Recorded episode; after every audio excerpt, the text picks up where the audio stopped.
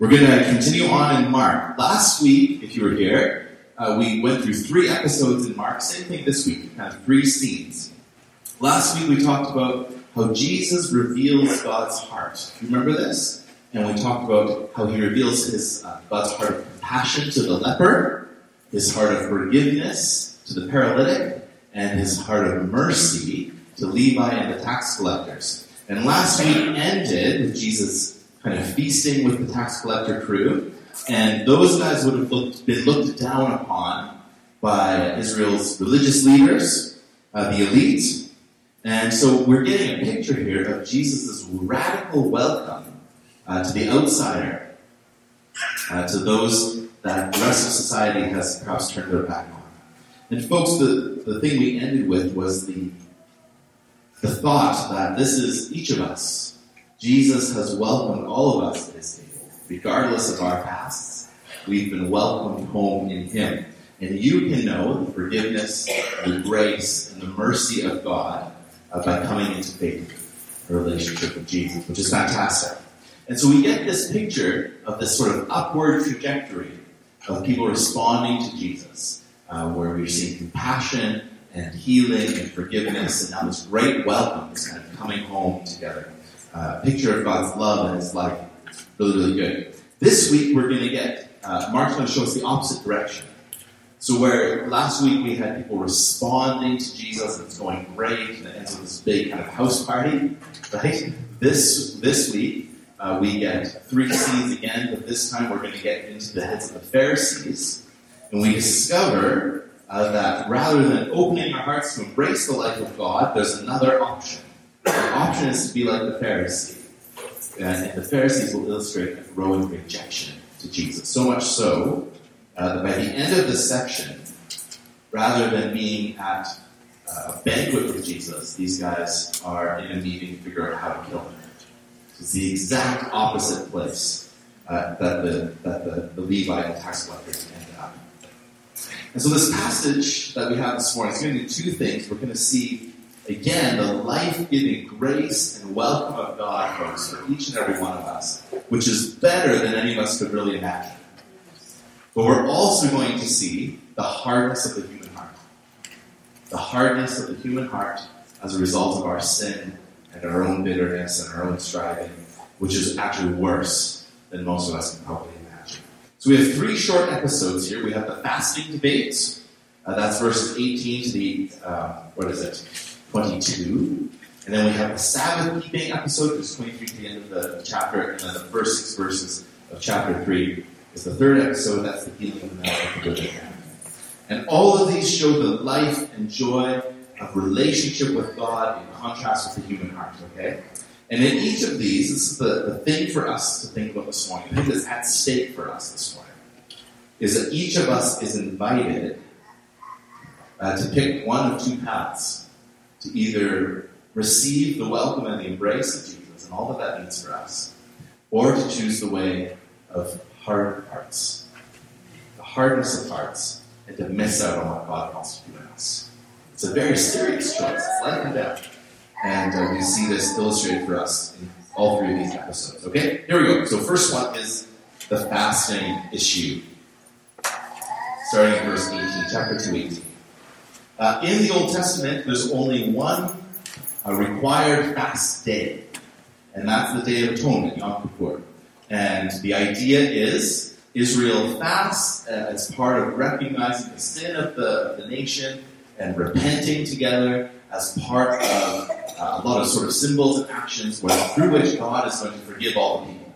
And so you have this one fast day, and uh, it's important, but it doesn't sort of end with fasting. It ends with God's forgiveness and grace and life and joy. Over time, uh, the Pharisees and others have really added to the whole kind of fasting legislation, as it were.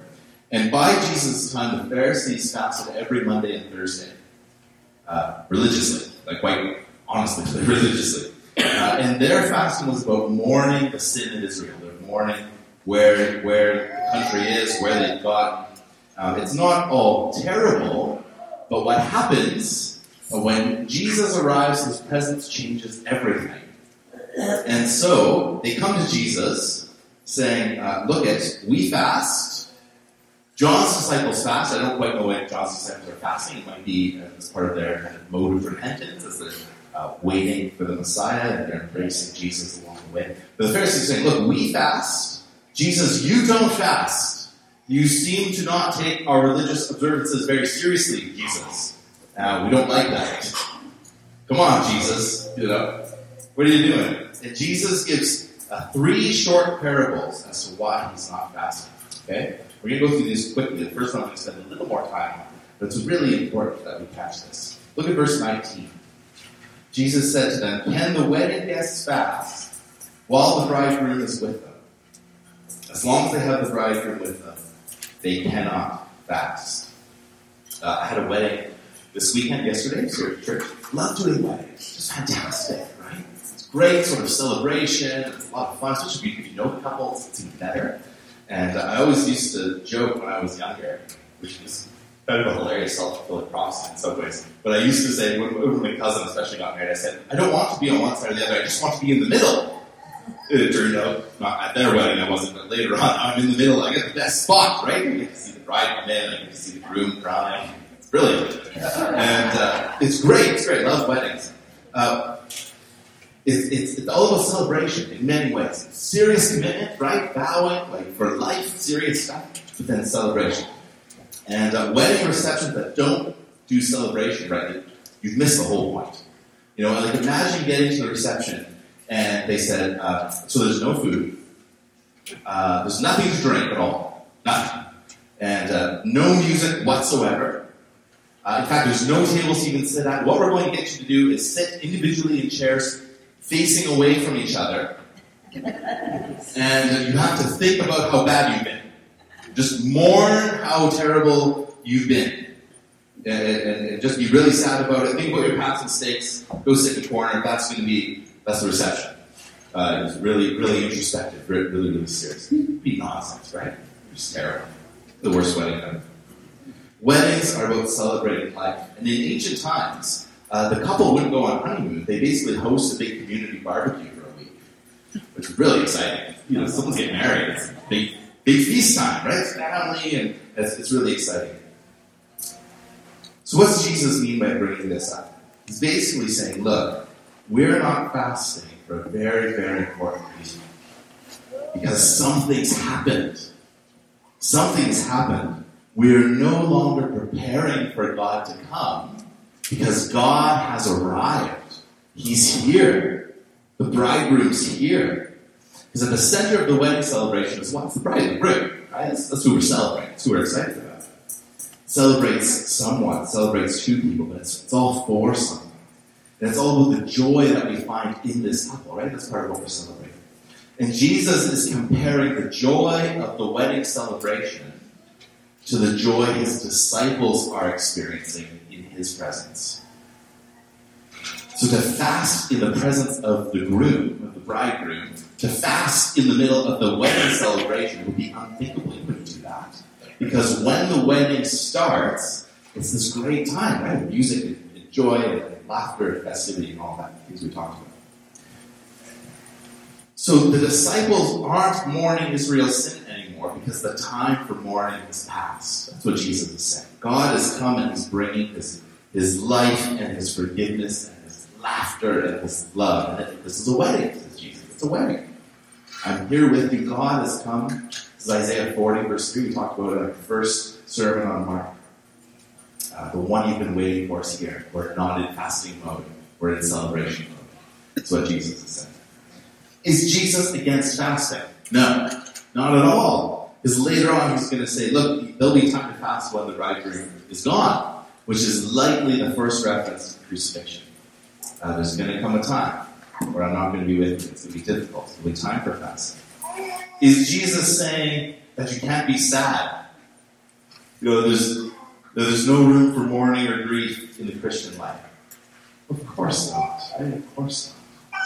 Folks, Jesus' presence in our lives doesn't mean the end of living in a fallen world. Not yet. We still live in a fallen world. There's still grief and there's still tragedy.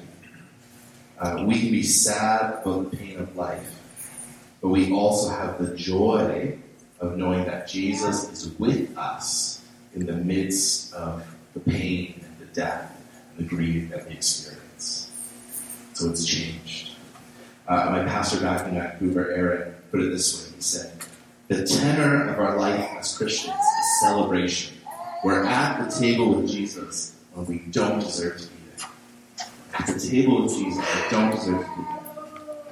And folks, this, this picture of the wedding celebration that Jesus is, is evoking for us, this is the picture all through the Bible of what it means to, to come into God's presence, uh, to, to be with God. So if you go back to say Exodus 24, Moses and the elders go up on Mount Sinai, and what, what, what do we read happens? They eat and drink with God.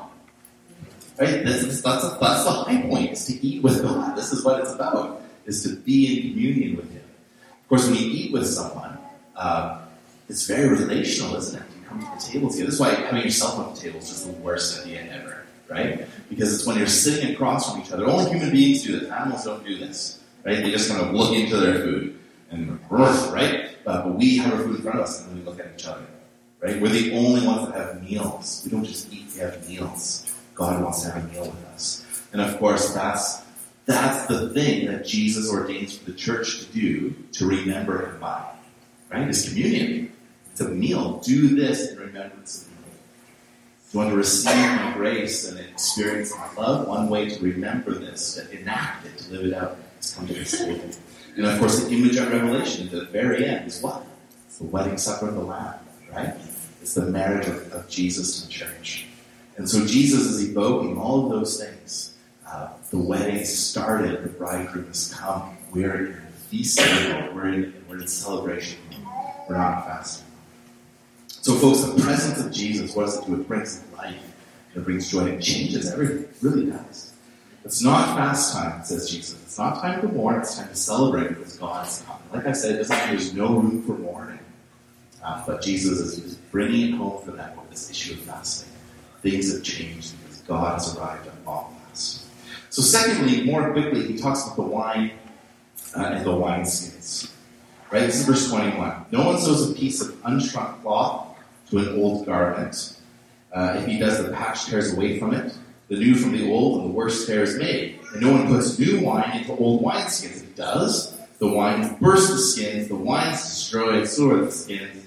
New wines for fresh wineskins. He's after the same sort of thing, folks. He's basically saying, don't try and smuggle in an old way of life when God is offering you a new way of life. You can't hold on to some of the old ways of living when you encounter Jesus. And the new wine of the Spirit of God, it'll, it'll burst your old, crusty, used up skins. It's kind of this weird image, but that's, that's where he goes. The thing that God has come to do is completely new, and uh, the, the oral tradition of the Pharisees can't contain it. The Pharisees sort of legislative fasting can't contain it. Folks, God's come to live with us and heal our world. Jesus is saying this is a new chapter in human history. Folks, it's also a picture of our sin.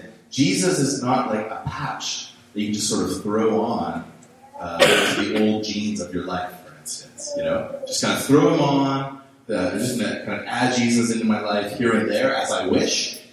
You know, and just kind of use him for my own devices. Just kind of get rid of Jesus. You know, just enough sort of thing. That doesn't work that way because Jesus will burst apart your old life by his mercy and his grace. And that's the picture here from one sense. He'll confront your sin, folks. He'll confront your hard heart. And he calls us to, to what? To repentance and to new birth in him, right? As C.S. Lewis would say, uh, he's not a tame lion. You know, he's come to do business, and undo the sin and evil in our hearts.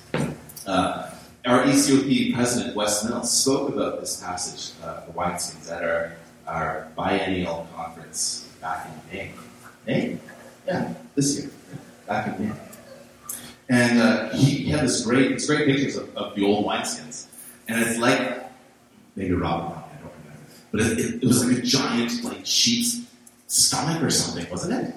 Or just the whole inside, like, cleaned up. It was just like this big bladder thing. And uh, it's all kind of cleaned up. It's like this big sack, and they prepare it and stuff, and they fill it with the grape juice, and it ferments there in the big, big wineskin. It's quite kind of cool. And as the fermentation occurs, the liquid, this is what I understand, I'm not a chemist, so I don't really know what's happening. But something happens where the, the grape juice expands or whatever's happening in the fermentation process. And the wine skin needs to be like supple and flexible to hold the new wine as it's fermenting, or else the whole thing, as Jesus says, the whole thing just bursts and you, you wreck the wine, you wreck the wine skin, and all your good work is, is wasted. And then when you when, when you've got your wine ready, you kind of take it out and off it goes, and then uh, your wineskin's used up, and it sits out in the sun, and it gets all dried out and crusty. And that's what Jesus is referring to here. So if you take your old crusty wineskin, it's not supple anymore, it's not flexible anymore. You have that old thing, and then you go to try again. You go put in put in your grape juice to get the wine going. As the fermentation process occurs, in an old used wineskin, it'll just burst the thing apart, right? Because it's not supple anymore. It's not flexible. It's not able to be uh, kind of moved by the wine itself. And Wes's great point was this. He says, This is too often the picture of the state of our hearts and the state of our churches. It's far too often God will do something in our lives or do something in our churches and it's fantastic. It's like that new wine and, and, it, and it gets used, right? It comes, pours out people come to faith. It's brilliant and it's like revival and it's fantastic and all this. Um, but the danger is uh, God will begin that work in us, but over time we can let our hearts uh, become sort of dried out and crusty and unusable. And the brilliant thing, which was Wes's suggestion, was you can actually restore old wineskins. And you kind of got to get in there and like re-moisturize it and stuff and get it all kind of good to go again. And you got to kind of work at it, uh, but you can make it ready for wine again. You can make it ready to be usable again. And folks, in many ways, the, the hearts of the Pharisees here are like the old kind of crusty, unusable wineskins, right? And Jesus is inviting them, Jesus is inviting us this morning uh, to submit, to submit to God and uh, receive the wine of His Spirit. And the only way to do that, to receive His life and His joy and His gladness, is uh, to be let our hearts be supple, to let our hearts uh, be usable, be moldable. Have a hard heart, right? You need to have a soft heart, and let Jesus come into that work in us. It's this, it's this great picture, and then of course, what's wine for? Well, it's meant to be shared, right? You don't just of wine skin doesn't hold on to wine for its own sake. It's meant to be shared. It's the same picture that as God comes and we receive His salvation, His forgiveness, and His life, and our hearts are, are supple and ready to receive that. But it's not just for us, right? It's, it's meant to be shared, meant to be given away. And as that process happens, the danger is we, we kind of sit on our laurels and we let our hearts get old and crusty and hard, like the Pharisees. And Jesus said, No, let your, let your heart stay supple and movable as the Spirit comes to do His work in us. Does that make sense? So the question is, well, what's the state of your heart? What's the state of your heart? Is it is, is, is it usable? Does God see your heart and say, yeah, I can, use that. I can, I can use that person. They're like they're flexible. They're they're willing to be obedient and respond to me, or, are, you, kind of hard and crusty, you know, kind of kind of unusable? You know, you need to get kind of smoothed out again, as it were, and uh, you're all kind of creepy. I don't know, uh, whatever it is. You see the difference, right? One is a life that's obedient and responsive and usable to God, and the other is a life that, that doesn't work. And, and, Jesus says, if you try to pour in the wine to the old wine, so the whole thing just bursts apart. And so you need to uh, submit to of God sort of re-moisturize your hearts. So that's the first scene. The bridegroom's here. Jesus has come, right? We're not fasting. It's wedding time. celebration. It's fantastic. Are you ready to come and join in? That's the invitation. Are you ready to come to the table and be with Jesus? Is your heart open to let him do that work in us? Or is your heart like old used wineskin, all inflexible, you know, it's no good. That's, that's, that's the thing. That's the first, that's the first call. And it's an invitation to the joy of God, right? The joy of God. And saying, well, where's your heart? Says Jesus. We're not just fasting for fasting's sake anymore. Because God's come. Okay, that's the first. Second scene. Jesus and his friends are walking out in the field. Verse 23 to 28. They're out walking and they're hungry. And so they grab some of the grains, they pluck the heads of grain and start chewing on it. Right? A snack. The Pharisees see this and get really angry. I don't know how on earth the Pharisees catch them doing this. I just imagine, right? The disciples are going along, they're eating. Like, is there little Pharisee spies, like, in the grass? You know, they're like, whoa, hey, you did something wrong. They're little Pharisee police, and they're just kind of like kind of make little trails through the field. You know, I don't, I don't know how they do that. But anyway, they're very upset about it. They want to pop out, right? and uh, they're upset because it's Sabbath.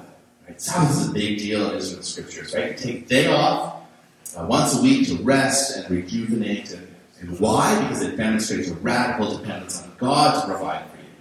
Right? And to trust in Him, you do it because He did it. And it's a pretty good idea if God says, here's a good idea for you to do. A good idea to try to do it, you know.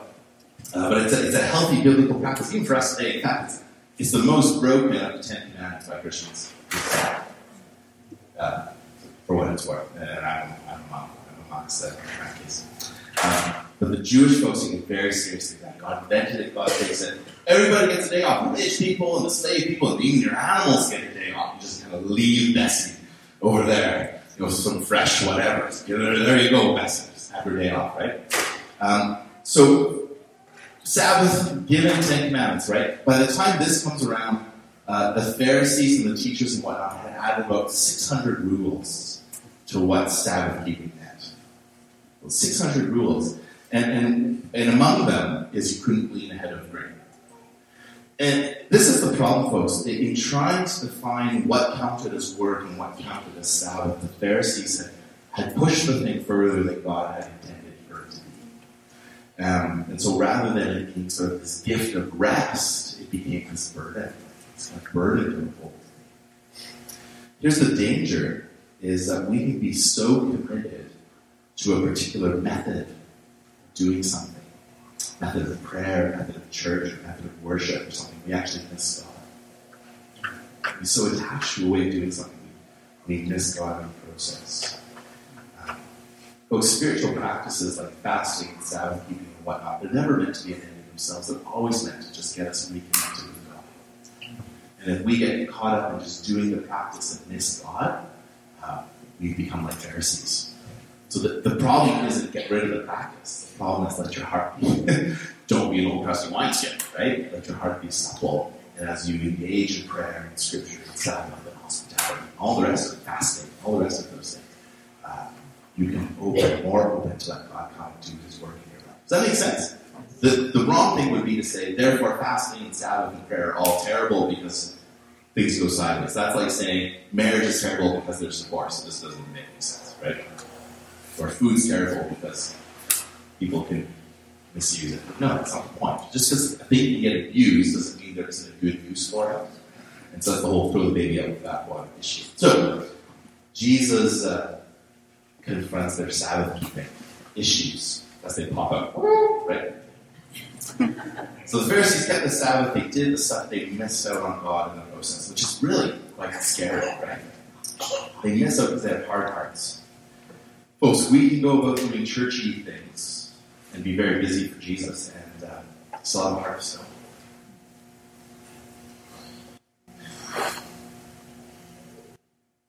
And Jesus responds to this by talking about King David. And it's a bit of a shot, isn't it? Look, look at what he says. Verse 24. Pharisees are saying to him, Look, why are you doing what's not lawful on the Sabbath? Right, according to our stuff. You know? And Jesus basically says, Have you read the Bible? right? Have you never read what David did? It's kind of hilarious. When he was in need and was hungry, he and those who were with him. My pastor Aaron made the same point. It's just so good. Do you, do you actually? And he doesn't even deal with Sabbath. He basically said, uh, David did this, and if David can do it, I can do it too. what is he implying then? I'm the king. I'm the king. And I can, I can, I can usurp your sort of traditions and whatnot, because I'm the king. Uh, it's quite funny. I have the authority to override your practice that you built in Baptist and, and rescue it. And verse 28 is sort of like the, the mic drop. Right? Jesus says the Sabbath was made for man, not man for the Sabbath. Right? This is meant to be a gift of God, not a burden for you to keep. So the Son of Man is Lord even of the Sabbath. I'm the king, you've messed this up. Here I go anyway. Basically what he says, right? And that's the end of the conversation. We get we get nothing further. Pharisees don't say anything. just kind of slink back into the grain. Oh, okay. And off he goes. Jesus, you radically restore Sabbath as Lord of the Sabbath, right? Back to back to discovering God's rest and healing in life and, and not sort of managing a hundred little minute details of what this is supposed to be. The Pharisees are very upset with this. Uh, Jesus isn't abolishing fasting or Sabbath, right? He's not doing that. He's sort of rescuing them, getting getting the practices and getting the, the people back on track with God again. Folks, God's not after a, a, cold, legalistic kind of thing. You can probably get that sense as you read this. Right? God isn't after those things for their own sake. God's after a, a relationship with you. And it's meant to be joyful and life giving. Good. Good. Good. So where are we? The first scene is the fasting to bake, and Jesus basically says, We're not in mourning mode, we're in celebration mode. God is with us. It's like the bridegroom at the wedding right? And uh, God invites us into that life today, a joyful life. And remember that picture of the wineskins, right? Being open uh, to the moving of the Spirit, repenting of sin, believing, all that sort of thing, letting fill us.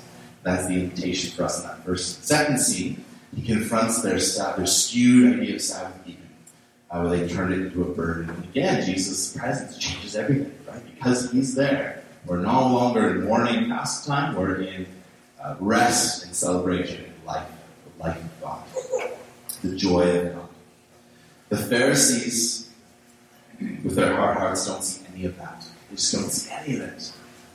So much so that uh, by the end of the passage, as we've said, uh, they just want to kill Jesus. So we head into this next chapter with that in mind. Things are, we're following that, that trajectory of rejection. They're so attached, folks, to to their way of life, just like we are quite often. They can't see that what God has on offer is so much. And I wonder in our own lives if there's times where, uh, this is a Nick Worship saying, he loves to say this, uh, sometimes we, we settle for good when we get great. Sometimes our lives are good, but what God wants is great. God has something better for us. Um, or maybe just not very good. It's just sort of blah, you know. What God has is the life and joy and salvation following Jesus. There's nothing like it for us. There's nothing like it. And once Jesus is in our lives alive and at work, sort of setting things right, as it were, the rest of life just starts to make way more sense because it's all about Him. Uh, so family and future and all those sorts of worries and concerns suddenly make more sense and like who He is and trust in Him. It's a whole kind of joyful living that comes out of that. I, met a guy on Tuesday this past week, think the week before. No, it was Tuesday this week. And he was saying, you know, we really don't, we don't know how much time we have, right? He was reminded of this Doug's funeral just how long ago. We just don't know how much time we have. Uh, so, but we have today. We have today. This day's a gift. Uh, so let's live out the Jesus way today. The life and joy of God right here, right now.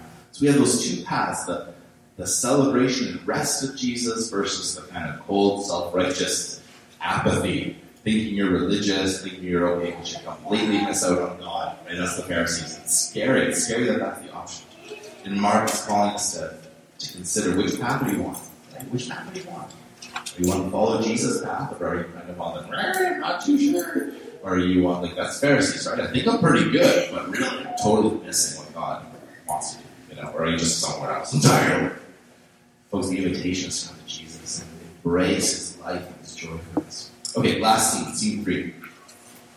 Uh, the Pharisees are hoping Jesus will heal on the Sabbath so they can corner him. That's how bad this has gotten. It's pretty brutal, hey? That'd be like someone showing up here to see what we do in a church service so they could get mad at us. or like we heard Nick was going to preach from the Gospel of Mark, and uh, as soon as he does, we're just going to stand up and take him out. It's like, no, can't do that. Jesus knows this, that he intentionally provokes the situation. Isn't that interesting? They're there in the synagogue, and Jesus purposely calls up this guy with a withered hand. Right? Stand up. All right, withered hand, man. And, and the withered hand, it's like death is entering his hand. Whatever that means. Death is, death is. And Jesus basically says, okay, stand up. And then he turns to the Pharisees and says, okay, well, what's right to do on the Sabbath then? You who say you know, do you do life giving good things or do you let death do its thing? Which is it? What do you do? What, what do you do? Life or death? What's God actually about? And it's ironic, right? They despise Jesus for doing good on the Sabbath, and they're willing to plot to kill him on the Sabbath. Right? What's the right thing to do?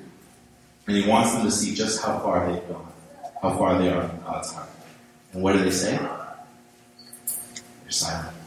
They're silent. What's the right thing to do? They can't answer. Is God for good or evil? They can't answer. Their hearts are so hard for us. and all this happens in the synagogue, right? This is the place where God's word is taught. And that's the scary thing. You can be in church, involved in church, and miss Jesus. Because the hardness of our hearts. We close ourselves off from relationship with God and not recognize it. That's scary, isn't it? It's scary. So Jesus heals the man and he brings uh, life uh, to the man's hand. He fulfills Sabbath by bringing rest and life to this man in his hand. Uh, and, and, what do the Pharisees see? They see it as a threat, right? They plot to kill him. We're three chapters, we're less than three, we're just over, we're just finished two chapters, we're a little bit into the third chapter. Already we're trying to kill right? This is, this is the response of the human heart to the Savior. Right? This is humanity. We already rejected the Savior. So quickly. Alright, that's the three C's uh, quickly now, what are the implications for us this morning, this week, for our lives? Jesus shows us that life in Him is a celebration. That's where we ended with Levi and Tessa. That we've been welcomed to the table, right? That first scene of fasting, you're welcomed. It's like a wedding. It's a celebration time. Scene two of the Sabbath, the rest of God, not only the joy and life of God, but the rest of God. And the third scene, uh, the healing, the reversal of death for you. It's almost pre-resurrection hint, right? That's what God's going to do for all of us at the end of it all. Right? He wants to reverse death, not just in your head, but in your whole body. And uh, the Pharisees, by contrast, so Jesus shows the welcome and the rest of the life of God. That's one path that you can take. The Pharisees show the opposite, right? Rather than embracing the joy of God, they're choosing their mournful fasting right? I'm just a terrible person. It's all terrible. I Sit in the corner at the wedding celebration. Out, right? That's what they did. Rather than embracing God's rest, they're choosing their cold self-righteousness. And rather than embracing the life of God, the healing of God, they choose death. Rather than rather than picking up on, Jesus' compassion all they all they see is we got to this. Right? How far how far their hearts from God's own. And here's the irony: the Pharisees, uh, the Pharisees wanted the Messiah to come. They're like a hardcore religious movement. Like, let's get God come. Let's get the Messiah to come. We'll do all the stuff. We'll pray, we'll fast, We'll do all the stuff, and we'll have a big revival. Say the stuff. Do, do, do, do. We'll jump on the foot. You know, we'll get God to show up. It'll be fantastic. And they do all this stuff. They should have been the first people to embrace God, to embrace Jesus. They should have been. And when Jesus did arrive, when the Messiah did come, God Himself showed up, they miss Him. And they don't just miss Him, they reject Him. They don't just reject Him, they try to kill Him so no one else can get Him.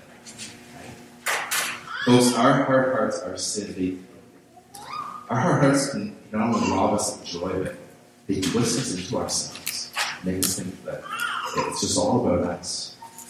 And that, folks, that's not the way of Jesus. Uh, so, so in that first scene, the fasting scene, God's proclaiming salvation to ourselves. And uh, our hard hearts are sin. Keep us mourning just our past mistakes and we miss out on, miss out on God's salvation. It's, terrible.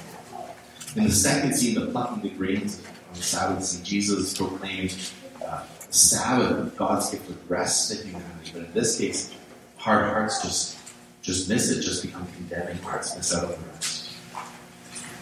In that third scene, of healing on the Sabbath, Jesus proclaims his grace and his compassion. Hard hearts just, just keep us ignoring the suffering